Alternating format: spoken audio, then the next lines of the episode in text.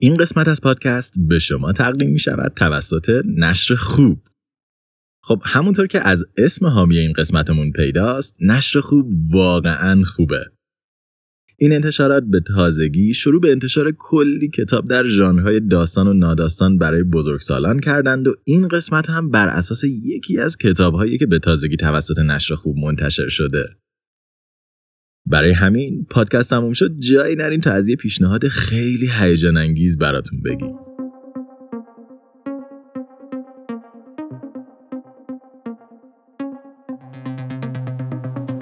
ساعت دو نصف شب یک روز کاریه و در خیابونهای لس آنجلس پرنده پر نمی‌زنه. البته در بیشتر خیابونها. چرا که در گوشه یکی از بزرگراهها مردی سیاه پوش کنار یکی از بیلبوردها ایستاده بود و داشت برای بالا رفتن از اون آماده می‌شد. در گوشه دیگه خیابون فردی دیگه داخل ماشین آماده بود تا در صورت بروز هر گونه مشکل ماشین رو روشن کنه و به همراه مرد سیاه پوش صحنه جرم رو ترک کنه. مرد سیاه پوش از بیلبورد بالا رفت و با چندین نوار اسپری و استیکرهایی که ظهر اون روز چاپ کرده بود کل بیلبورد رو تخریب کرد. بیلبورد تخریب شده متعلق به فیلم کمدی بود که هفته بعد اکران می‌شد. یک کمدی با شوخی های مستحجن، صحنه های نامناسب و رفتارهایی که شاید خیلی از آمریکایی‌ها تایید نمی‌کردند. اما اکنون تنها فوش بزرگی روی تابلو دیده می‌شد که سازنده فیلم رو به خوردن یک دعوت کرده بود. مرد سیاهپوش از بیلبورد پایین اومد. سوار ماشین شد و بعد از گرفتن چند عکس خوب از صحنه جرم اونجا رو ترک کرد و به خونه بازگشت. وقتی به خونه رسید لباس خودش رو در آورد و بلا فاصله دو ایمیل به دو وبلاگ مطرح درباره اخبار فیلم و سینمای لس آنجلس ارسال کرد و عکسایی که گرفته بود رو به اون پیوست کرد. من اینو موقع برگشت به خونه توی خیابون دیدم. خوشحالم که بقیه هم سر این فیلم آشغال با من هم عقیدن طبیعتا مرد ایمیل رو با یک آدرس ناشناس ارسال کرد ولی یکی از وبلاگ های خبری بلا فاصله جواب اون رو داد. داری با من شوخی می‌کنی دیگه؟ معلومه که نه. باور کن دروغ نمیگم. وبلاگ خبری بلا فاصله گزارش بیلبورد تخریب شده رو منتشر کرد و کمی بعد خبر مثل توپ ترکی وبسایت های دیگه هم گزارش بیلبورد تخریب شده رو منتشر کردند و خبر خیلی زود به صفحه اول فاکس نیوز رسید. دانشگاه ها و گروه های اجتماعی مختلف علیه اکران فیلم اجتماعات مختلفی رو برگزار و حتی چندین ارگان و سازمان نصب پوسترهای فیلم رو ممنوع اعلام کردند. همه و همه به خاطر گزارش فردی ناشناس یک بیلبورد تخریب شده و چند تا عکس.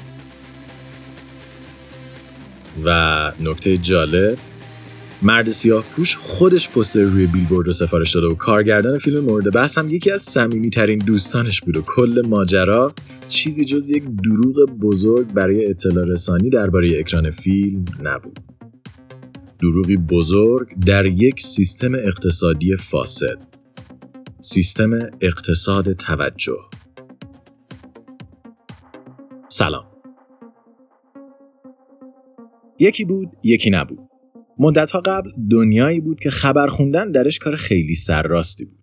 شما صبح روزنامه میخوندین تو مسیر کارتون رادیو گوش می‌دادین و بعد از اینکه برمیگشتید خونه اخبار عصرگاهی رو میشنیدین و از همه اطلاعاتی که باید می‌دونستین با خبر می‌شدین. طبیعتا جهتگیری این اخبار با توجه به کانالی که نگاه می‌کردید و روزنامه که میخوندید یکم فرق می‌کرد. ولی در کل مسیری خطی و مشخص برای شما تعیین شده بود که در بازه های زمانی معین در اندازه های مشخص و به میزان لازم بسته های اطلاعاتی رو با شما به اشتراک میگذاشت اما از اواسط 1990 همه چیز تغییر کرد. چرا؟ چون که یک پدیده کم کم راهش رو به خونه ما باز کرد که اینترنت نام داشت. تکنولوژی جادویی که می‌تونست شما رو به شبکه‌ای به وسعت کره زمین وصل کنه و هر چیزی که می‌خواستین رو باهاتون به اشتراک بگذاره. تنها لازم بود که کامپیوتر خودتون رو روشن کنید و با مودم به اینترنت وصل بشید. در این دنیای جدید دیگه شما بودید که تعیین می‌کردید کی و چجوری می‌خواین از اتفاقات جهان با خبر بشین و شبکه جهانی وب دستورات شما رو کلمه به کلمه اجرا می‌کرد. همه خوشحال بودن که اطلاعات بعد از مدتها از چنگال قولهای رسانه‌ای آزاد شده و همه می‌تونن بدون هیچ محدودیتی از واقعیت آگاه بشن. ولی بعدش یه اتفاق کوچولی دیگه افتاد حدود یک دهه بعد اینترنت بالاخره موفق شد که خودش رو از زندان کامپیوترها رها کنه و با کمک نسل جدید تلفن‌های همراه و تکنولوژی‌های جدید دیگه به شکلی نامحدود در اختیار همه قرار بگیره. دسترسی به اطلاعات. دیگه حتی به اندازه یک کامپیوتر روشن کردن هم با ما فاصله نداشت و حالا هر کدوممون می‌تونستیم دست توی جیبمون بکنیم و از هر اتفاقی که در جهان میافتاد باخبر بشیم. هر چیزی که می‌خوایم رو بدونیم و به زبان ساده هر کاری که دوست داریم رو انجام بدیم. رشد شبکه های مجازی مثل فیسبوک، توییتر و بعد از اونها اینستاگرام به هر کدوم از ما رسانه ای داد تا از مصرف کننده به تولید کننده تغییر کنیم و رشد گسترده وبسایت ها اونقدر محتوا درست کرد که دیگه حتی اگه کل عمرمون هم به اینترنت گردی اختصاص داده می‌شد هیچ کدوممون از عهده خوندن همش بر نمی اومدیم. و این رشد بیپایان محتوا باعث ایجاد رقابت شد. بازاری آزاد که معیار تبادلش زمانی بود که ما به جستجو و کنجکاوی در اون اختصاص می‌دادیم. اقتصادی که واحد پولیش توجه ما بود. در دنیای جدید افراد، شرکت ها، سایت ها و خبرگزاری ها برای زمانی که ما در اونها میگذرونیم رقابت می‌کردند و درست مثل هر بازاری این رقابت خیلی زود شکل کثیفی رو به خودش گرفت. یوتیوب تلاش می‌کرد تا با پیشنهادات شما رو توی سایت خودش نگه داره. اینستاگرام با عکسای جذاب و براق سعی می‌کرد زمانی که درش میگذرونید رو افزایش بده. فیسبوک سعی می‌کرد با نشون دادن جذاب ترین چیزهایی که در صفحه وجود داره شما رو تا ابد به اسکرول کردن مشغول نگه داره و خب افراد و سایت ها می‌خواستن تا با کلماتی که مینوشتند توییت هایی که می‌کردند و احساساتی که برمیانگیختند خودشون رو در بالاترین سطح توجه شما بذارن. اما قبل از پرداختن به این موضوع بذاریم یکم درباره اکوسیستم دیده شدن در اینترنت باتون حرف بزنیم. دنیای اینترنت درست مثل دنیای واقعی از چندین کلاس اجتماعی تشکیل شده. در بالای بالا سایت های بزرگی هستن که همه ما اسمشون رو شنیدیم. CNN، نیویورک تایمز، واشنگتن پست و خیلی سایت های دیگه. سایت هایی که میلیون ها بازدید کننده ثابت دارند و گزارش هایی که منتشر می‌کنن به شکلی گسترده در کل جهان پخش میشه. در طبقه دوم ما وبسایت های کمی کوچیکتر رو داریم. سایت های خبری ای، افراد تایید شده ای که فالوورهای بالایی دارند، وبلاگ های تخصصی درباره موضوعات مختلف و خیلی سایت های دیگه. مکانهایی که با وجود اینکه بازدیدشون به گستردگی سایت های طبقه اول نیست ولی همچنان می‌تونن به چیزایی که میگن پستایی که به انتشار می‌گذارن یا خبرهایی که منتشر می‌کنن اعتبار ببخشند و تا حدی به پخش شدنشون در اینترنت کمک کنن. و در نهایت در طبقه پایین پایین بقیه کاربران شبکه های مجازی و دیگر وبسایت ها رو داریم.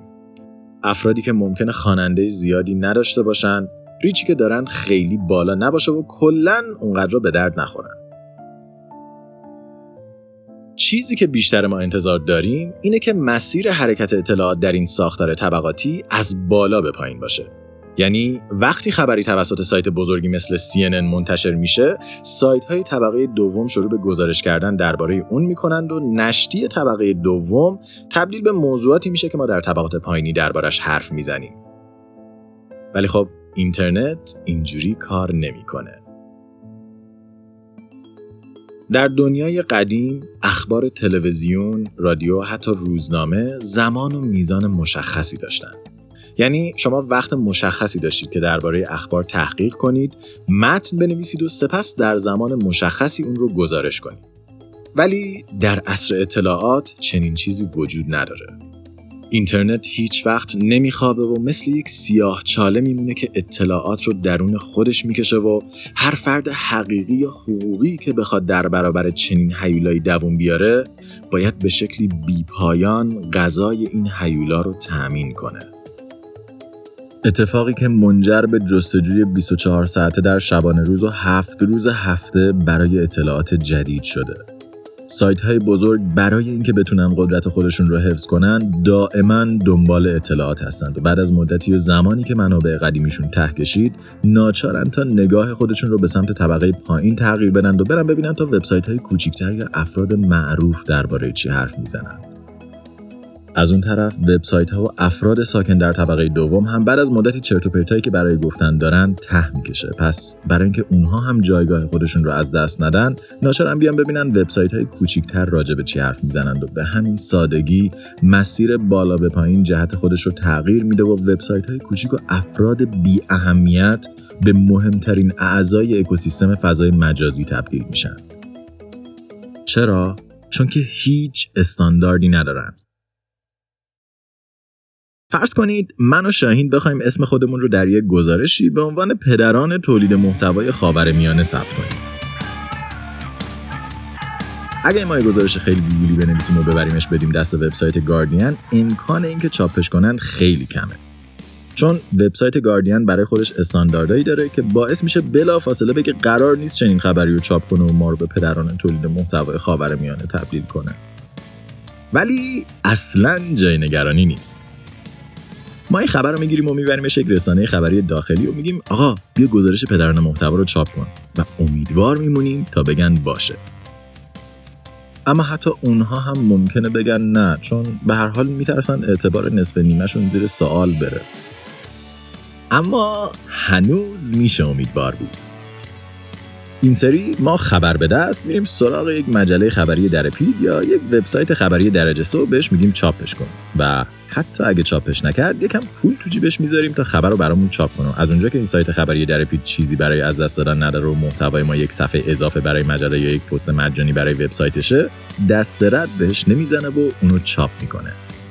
موفقیت الان یه سایت درپید گفته که شاهین و رضا پدران محتوای دیجیتال خاورمیانه هستن.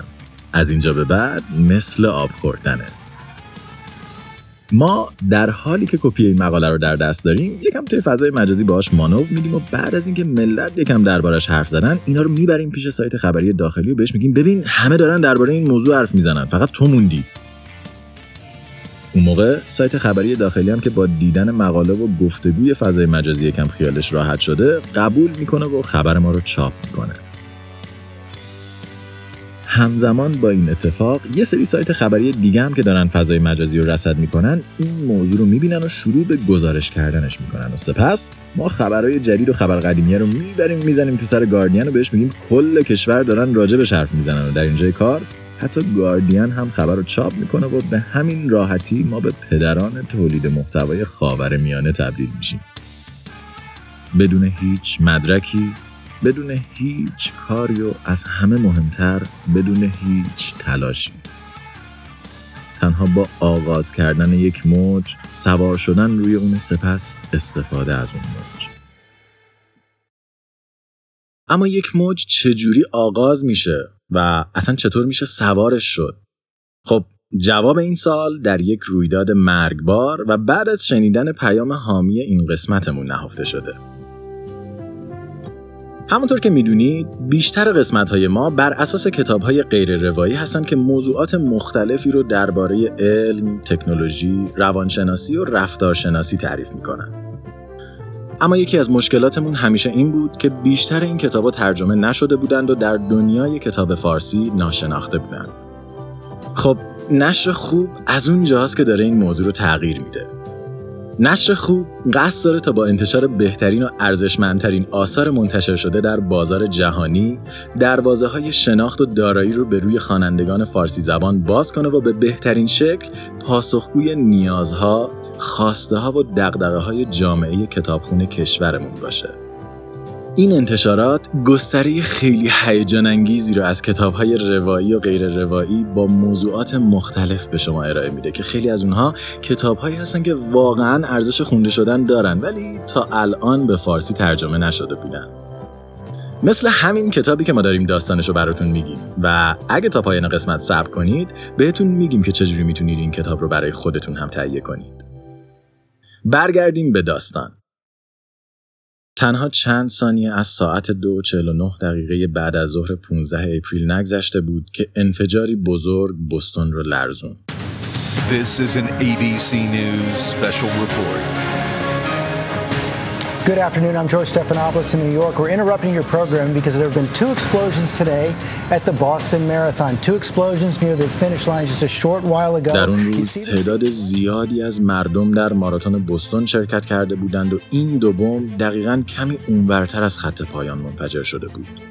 چند ساعت بعد FBI تصویر دو مزنون به بمبگذاری که هویت اونها همچنان مشخص نبود رو در اینترنت منتشر کرد و ساکنین وبسایت های ردیت، توییتر و فورچند دست به کار شدند تا اینترنت رو برای پیدا کردن این دو بمبگذار زیر و رو کنند. افرادی که همه ساکن طبقه سوم اینترنت بودند. تنها چند دقیقه بیشتر از انتشار عکس ها نگذشته بود که یک نفر مدل لباس هایی که تن دو بمبگذار بود رو تشخیص داد و در مدت کوتاهی یکی دیگه از کاربران عکسی رو در صفحه خانوادگی فردی در فیسبوک رصد کرده بود که شباهت قابل توجهی با مظنون شماره دو داشت.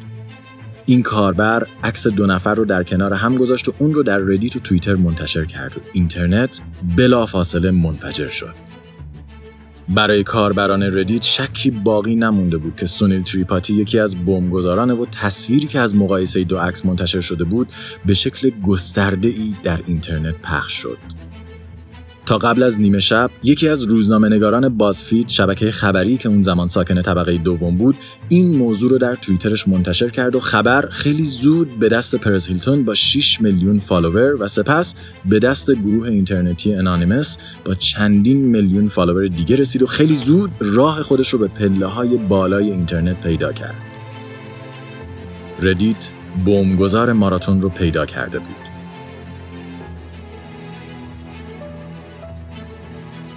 همونطور که گفتیم در دنیای اینترنت توجه واحد پولی ماست و هر سایت، اپلیکیشن، فرد و business ی دنبال اینه که این توجه رو برای خودش بگیره.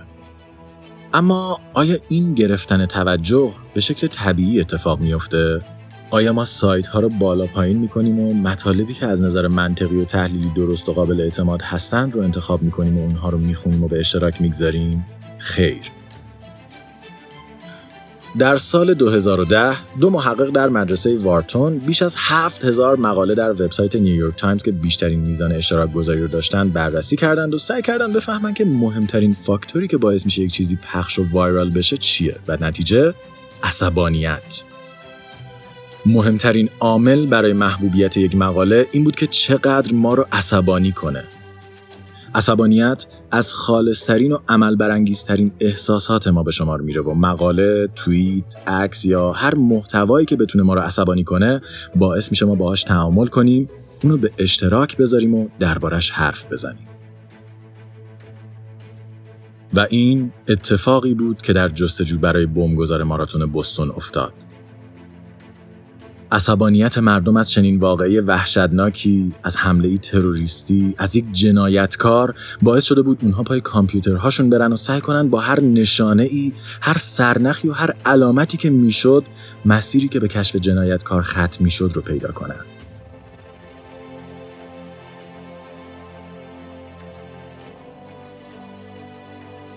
البته این برانگیختن احساسات فقط محدود به عصبانیت نمیشه. درسته که عصبانیت قوی ترین حس در برانگیختن عمل در ماست ولی ترس، هیجان و حتی خنده همه احساساتی هستند که می‌تونن باعث دیده شدن بشن. شاید بد نباشه قبل از اینکه این اپیزود رو ادامه بدیم یه سری به اکانت توییترتون بزنید و ببینید چند تا از توییت هایی که در صفحه اولتون هستن این مشخصات رو دارن. پدیده هایی مثل توییتر این اجازه رو به ما میدن تا تمرکز خودمون رو بیشتر از اینکه چی واقعیه و چی حقیقت داره به اینکه چی احساس برانگیزتره تغییر بدیم. چرا که ماهیت اینترنت لحظه ای و update بودنه.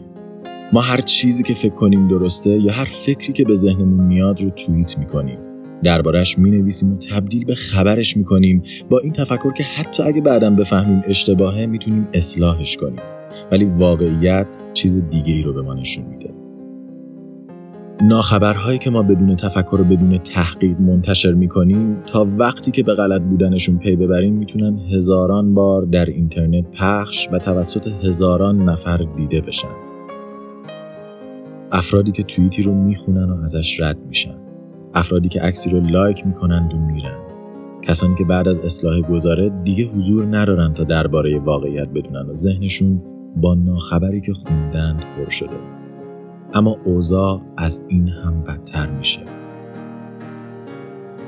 در پژوهشی در دانشگاه میشیگان محققین تعدادی خبر رو به دو گروه از خوانندگان نشون دادن. با این تفاوت که خبری که گروه دوم میخوندن روش اصلاحیه خورده بود. یعنی آخر مقاله خبرگزاری اعلام کرده بود که خبری که گزارش شده اشتباه بوده و به شکل عجیبی 70 درصد کسانی که اصلاحیه رو خوندن باورشون نسبت به خبری که مشخصا گفته شده بود غلطه بیشتر شد. یعنی خوندن اصلاحیه باعث شده بود که مخاطب حتی از حالت عادی بیشتر به مطلبی که خونده اعتماد کنه. یعنی حتی اگه ما یه چرت و پرتی توییت کنیم و بعدش بگیم که چیزی که توییت کردیم چرت و پرت بوده باز هم به احتمال زیاد هستن آدمایی که نوشته ما رو به عنوان حقیقت برداشت می‌کنند و اون رو باور می‌کنند. اما برانگیختن احساسات تنها ابزار اقتصاد توجه نیست. دومین سلاح این بازار خطرناک برمیگرده به دو دانشمند یک سگانه قدیمی و یک خطای رفتاری. آموستورسکی و دنیل کانمان دو دانشمندی بودند که درباره خطاهای رفتاری انسانها تحقیق می‌کردند. خطایی که ما در مجموعه پسا حقیقت دربارشون صحبت کردیم. خطاهایی که ذهن ما را از تفکر منطقی منحرف می‌کنند و باعث میشن که تصمیمات احساسی و گاهی حتی احمقانه بگیریم. این قانون میگه که زمانی که ما می‌بینیم یک عملی توسط دوستانمون در حال تکرار شدنه ذهنمون وارد حالت پرواز خودکار میشه و ما رو مجبور می‌کنه که همون کار رو تکرار کنیم. در پژوهشی دکتر چیالدینی و گروهی از فعالان اجتماعی به خونه افراد مختلف می‌رفتند تا اونها رو به شرکت در کمپین های مختلف ترغیب کنند این محققین مشاهده کردند که اگه افراد بفهمن همسایگان اونها قبلا در کمپین ثبت نام کردن مشارکتشون به شکل چشمگیری افزایش پیدا می‌کنه. یا مثلا تنها با تغییر دادن جمله مسئولین منتظر تماس شما هستند. به در صورت اشغال بودن خطوط دوباره تماس بگیرید. در یک تبلیغ تلویزیونی آمار فروش چند صد هزار عدد افزایش پیدا کرد. و خب اگه یکم فکر کنیم چنین اتفاقی کاملا طبیعیه. ذهن ما از هزاران سال قبل بر اجتماعی بودن بنا شده و بقاش در همراهی با جمع بوده. پس طبیعیه که سیمکشی ذهنی ما طوری باشه که به تصمیماتی که جمع می‌گیره احترام بگذاره. چرا که بقای اون از گذشته خیلی دور در گروه چنین عملی بوده. و با اینکه وجودش در خیلی از موارد بی خطره اما همین موضوع وقتی با پدیده مثل اینترنت ترکیب بشه تاثیراتش می‌تونه خطرناک و حتی مرگبار باشه. شبکه های مجازی به شکلی طراحی شدن که هر چیزی که بازدید بالایی داره رو جلوی چشم ما بیارن. و همونطور که گفتیم چیزایی که ما رو عصبانی می‌کنن بیشتر دیده میشن. و وقتی یک چیزی مدام در فضای مجازی جلوی دید ما باشه به خاطر اثر واگونی حس صحیح بودن رو به ما میده. و باعث میشه که ما هم سوار قطار ناآگاهی بشیم و باورش کنیم.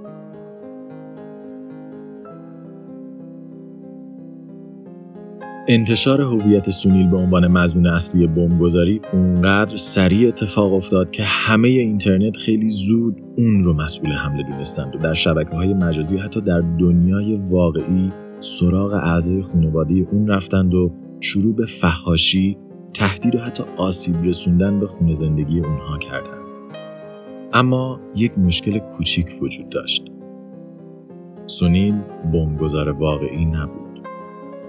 اون تنها فردی بود که از لحاظ نژادی همرنگ با مزنون بمبگذاری بود و از شانس بعد در یکی از عکساش لباسی مشابه به تن کرده بود.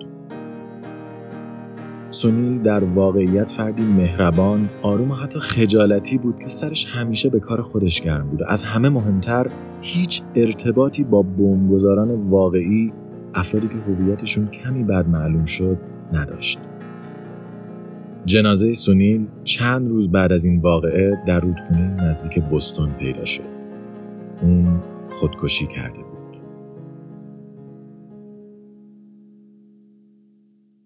اقتصاد توجه هیولاییه که توش میشه معروف شد توش میشه هر مزخرفی رو به عنوان واقعیت جا زد هر چیزی رو به عنوان خبر تایید کرد و از هر اتفاقی واکنش گرفت و زمان و توجه ما چیزیه که اون رو زنده نگه میداره حتی اگه این اهمیت دادن در راستای تخریب هیولا باشه. وقتی ما یک خبر احساس برانگیز رو بدون تفکر به اشتراک می‌گذاریم، وقتی به یک اینفلوئنسر دیوانه فوش میدیم، وقتی یک توییت عصبانی رو زیر سوال می‌بریم یا حتی یک احمق رو مسخره می‌کنیم، داریم خواسته یا ناخواسته به این هیولا جون میدیم و اونو قوی تر می‌کنیم. هیولا کاری نداره که ما خوشحالیم یا ناراحت، هیجان زده ایم یا ترسیده، داریم میخندیم یا عصبانی هستیم. هیولا فقط به توجه نیاز داره و ما داریم اونو با کمال میل بهش هدیه میدیم تا به هدفش برسه. گاهی این هدف می‌تونه در این حد باشه که یه نفر با کلاهبرداری خودش رو سلطان، پدر، پدر بزرگ، امو یا هر کوفت دیگه معرفی کنه. گاهی می‌تونه برای دیده شدن بیزنس باشه، گاهی برای معروفیت بیشتر، گاهی برای پیاده سازی یک هدف خاص سیاسی و گاهی هم می‌تونه به مرگباری شکار آدمی باشه که هیچ جرمی مرتکب نشده. شکاری که می‌تونه به خودکشی و مرگ ختم بشه. بیاین به چیزهایی که ارزش توجه ندارن بها ندیم. بیاین به اقتصاد توجه کمک نکنیم. بیاین به هیولا جون ندیم.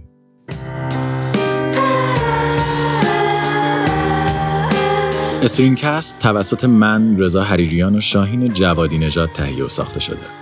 برای کسب اطلاعات بیشتر درباره این پادکست و همچنین گوش دادن به بیش از 70 داستان علمی از فضا، زمین و انسان می‌تونید به وبسایت ما مراجعه یا ما رو در تلگرام، iTunes یا Castbox دنبال کنید.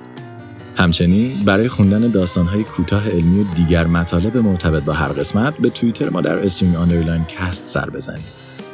این قسمت از پادکست برگرفته از کتاب دروغگوهای دوست داشتنی فریب دنیای رسانه نوشته رایان هالیدی کتابی که روایتش درباره انحطاطیه که جهان مجازی و به ویژه شبکه های مجازی و بلاگ های خبری گرفتار اون شدن.